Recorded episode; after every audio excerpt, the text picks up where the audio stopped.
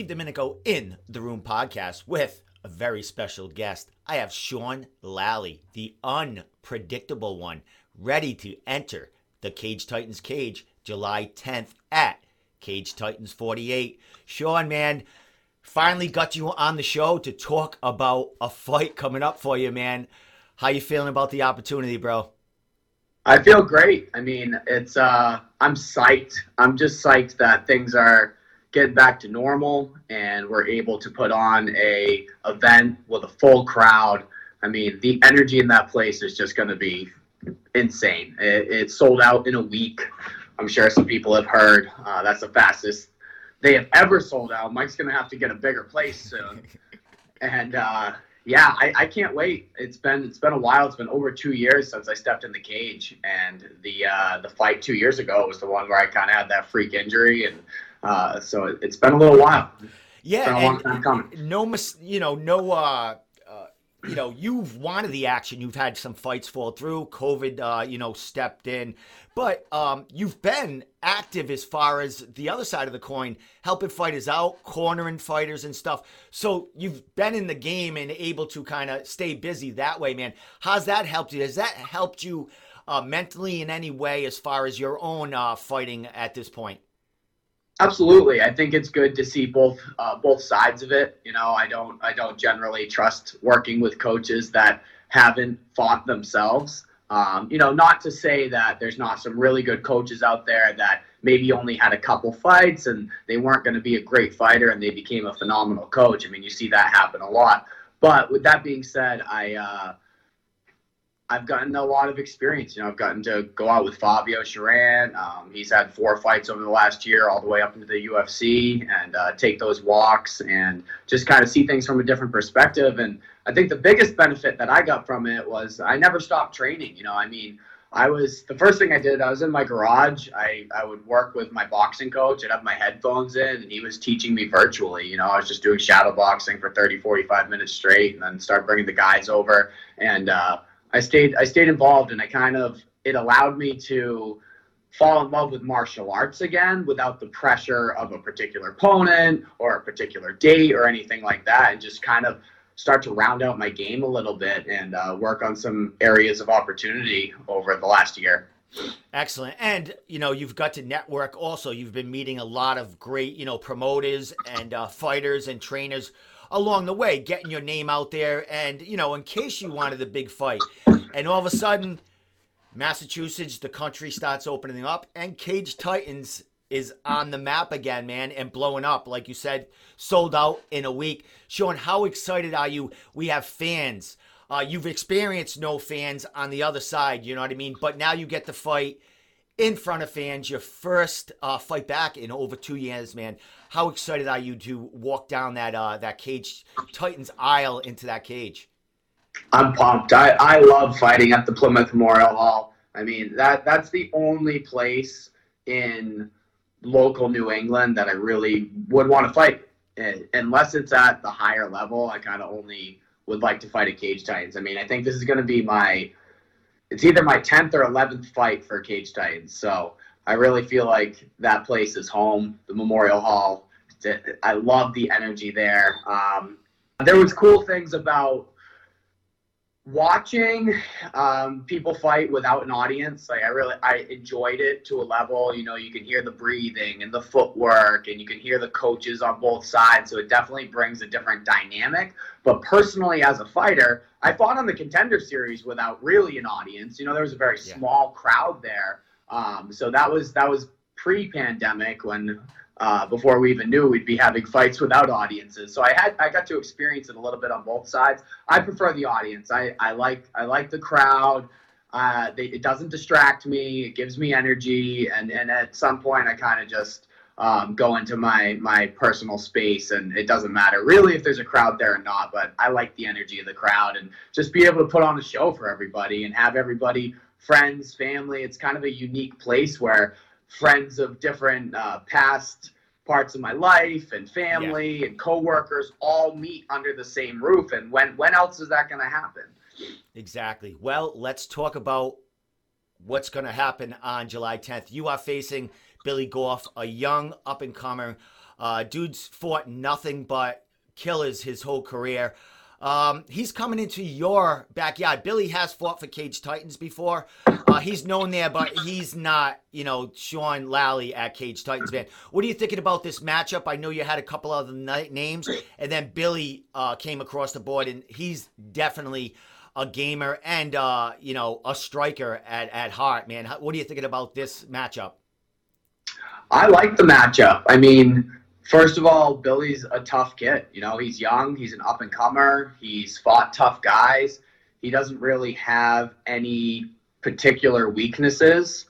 I uh, I like the matchup. I told Mike before we ever got this fight that I wasn't really interested in fighting anybody who's a total who's a bum. You know, I it doesn't get me excited to fight those guys anymore. I mean, I'm at a point in my career where I might make another run for the top level, or maybe I'll just fight locally a few more times and ride off into the sunset. I don't really know. I'm taking it one fight at a time. But what I do know is I need somebody who is going to bring the best out of me. And I thought Billy was a good opponent for that. I know he's going to want to come in, he's going to want to beat me, he's going to want to prove something. But I think he's he's just a little bit too early in his career, and he's going to uh, he's going to see the difference when we get into that cage and that's that's my belief on that.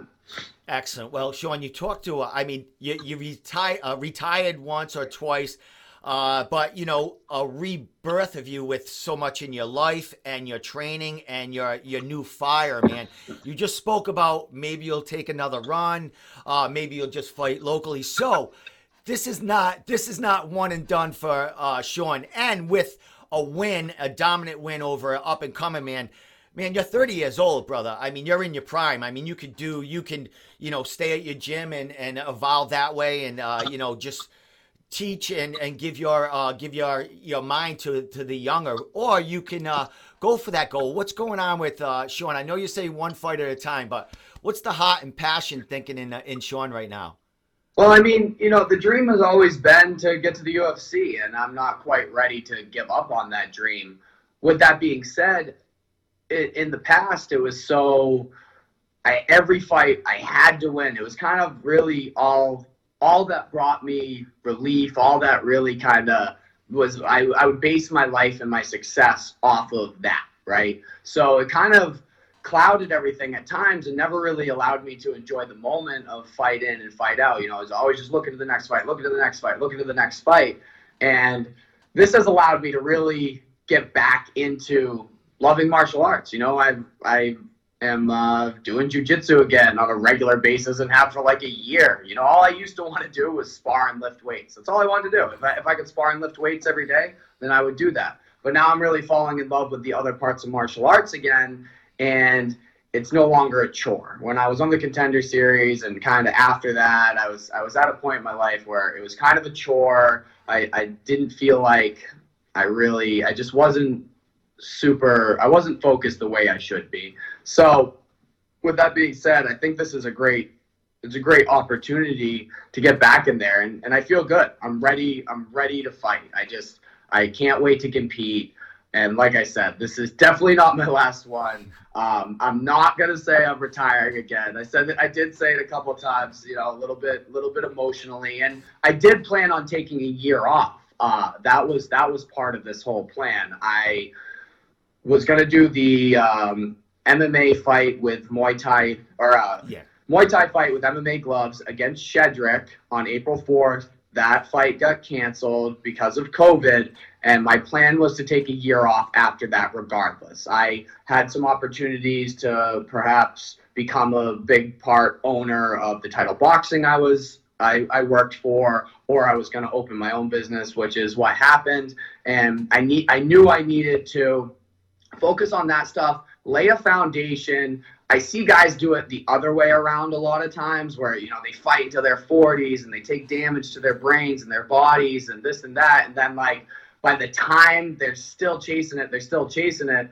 By the time that they, uh, they realize that their dream's not going to come true of actually making a real career out of this thing, it's like kind of too late. So I wanted to do it in the reverse a little bit. I wanted to stop, lay a foundation, focus on my family, focus on business. And now I'm in a position where, you know, I I, to a sense, you know, I bust my ass for my business every day, but in a sense, I, I can create a little bit of my own schedule and I can make sure I get my proper training sessions in and uh, I have a place to sweat every day if I want to get extra sessions in at my spot. So it's really, I just, I put everything in position so that I could have possibly another successful run. And that's, that's where my mind is right now. Excellent. But it starts with Billy on July 10th. Definitely. True businessman, true fighter, uh, through and through with you, uh, Sean. Great guy. Uh, you're just uh, all around, man. You, you're getting it done, brother, and I'm, I'm great to see it. Last question before I let you give uh, some shout outs, man. I know uh, it's you know it's been hard, but you got some uh, gyms you're focusing with and really getting some work. And uh, just before you know, last question, talk about who's been uh, getting you ready for this uh, for this opportunity and who you know who you've been rolling with in the, in them jiu-jitsu sessions. Yeah, for sure. So I, um, you know, I first of all, I'm gonna just give a quick shout out to Mark DellaGrotte, Loco Lobo. Um, they've they've helped me, you know, get to where I am today. Helped me develop skills, and I have I have techniques and skills that I've built with them. Loco's gonna be in the corner. You know, I'm still uh, team Sityodtong, but this this training camp, I I knew I needed to make some changes and I knew I needed to. Uh, and this was before I even had the Billy matchup. You know, I was kind of already in somewhat of a training camp. So I've been working at the lab with Brett O'Teary. Um, we're doing jujitsu over there, and then I'm at Lauzon's. I'm heading over there today to spar, and then I hit that place as well. Um, I work with a boxing coach, Michael Firicano. He's in Newton, and then I got a bunch of training partners. You know, we get some uh, team teamwork in at my gym as well. Self combat in Needham. And yeah, that's pretty much it. I've built a really strong team around me and I got a lot of great training partners. I think I got like five training partners fighting on the Cage Yeah. Titans card. So it's it's uh, going to be an exciting night. Excellent. Well, last uh, question, Sean, and then I'll let you give your shout out sponsors and uh, anything you want to say. Sean 2.0, uh, 2021, coming out of COVID and ready to roar, man. What do we expect to see out of Sean, the unpredictable one, on July 10th at Cage Titans 48?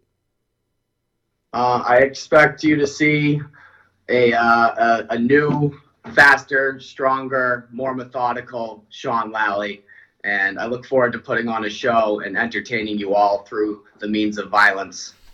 Excellent, my man. Shout out sponsors, uh, social media, and I'll let you get the Lauzons and stop beating some people up.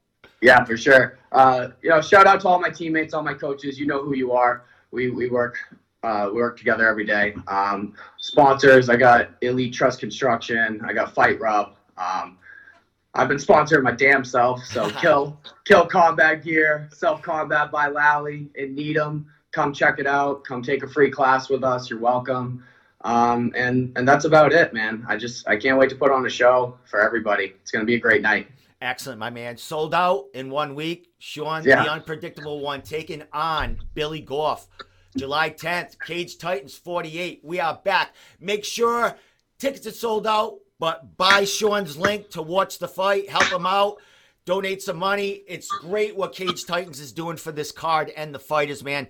Thank you so much, Sean, for the time, man. And I'll see you in uh in just about Thank two you, weeks. man. See you in two weeks, my man. Appreciate it. All right, you have a good one. Thanks, Steve.